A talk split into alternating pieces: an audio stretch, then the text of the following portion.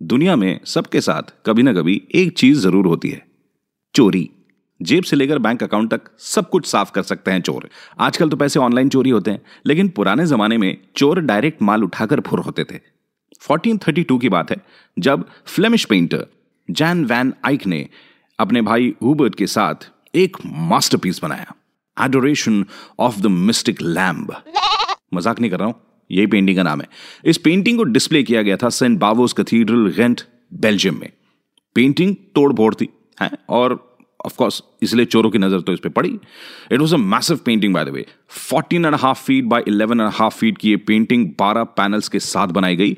और इन पैनल्स में डिफरेंट बिब्लिकल फिगर्स थे इवेंट्स थे, जो पेंट किए गए थे। कुल मिलाकर इस पूरी पेंटिंग और पैनल्स का वज़न था दो ton. That's equal to three hatchback cars by the way imagine करो तीन हैचबैक कार्स आपकी कोई दीवार पे लटका दे हैं?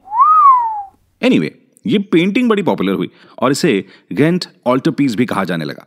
This was the first major oil painting और हिस्टोरियंस की माने तो ये पेंटिंग बनी the most stolen art work in the world क्योंकि इसे सात बार चोरी किया गया। यह है ब्रेन बिस्किट्स 1566 में कुछ लोगों ने इसे चोरी करके जला देने का भी प्रयास किया। थैंकफुली उस टाइम पर नाइट शिफ्ट पे गार्ड्स को सोने की आदत नहीं थी। उन्होंने पेंटिंग छुपाकर उसको बचा लिया। 1794 में पेंटिंग पर नेपोलियन की नज़र पड़ी। नेपोलियन की आर्मी ने उसके चार पैनल्स उड़ा लिए। These ended up in Louvre museum लेकिन 1815 में जब नेपोलियन हारा तो लुई दी एटीन ने इन पैनल्स को वापस कर दिया। एक दो बार और चोरी हुई। एक बार तो भाई चोरों ने पेंटिंग किडनैप भी की थी।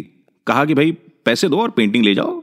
पेंटिंग मुसीबत में पड़ी एक लास्ट टाइम जब वर्ल्ड वॉर टू के दौरान नाजी सोल्जर्स इस पे हाथ मारना चाहते थे। हिटलर को लगता था कि भाई पेंटिंग में कुछ मैप्स हैं टू सम ग्लोरियस रेलिक्स जो सुपर नेचुरल पावर्स प्रोवाइड कर सकते हैं। लेकिन फाइनली कुछ अमेरिकन सोल्जर्स ने इस पेंटिंग को रेस्क्यू किया। इन सोल्जर्स का ग्रुप का नाम था मॉन्यूमेंट्स मैन ये एक यूएस आर्मी सब्सिडियरी थी सो टू से। जिनका काम था कि नाजी लोगों ने जो भी पेंटिंग्स आर्ट वर्क चुराए, उनको छुड़ाओ और उनको रिस्टोर करो। So this was the story of the most stolen artwork अगर आप इस शो को स्पॉटिफाई या फिर एप्पल पर सुन रहे हैं don't forget to rate and review the show है? एक अच्छा वाला, प्यारा सा, मस्त वाला रिव्यू लिख देना प्लीज़ है? मिलते हैं अगले एपिसोड में। This is brain biscuits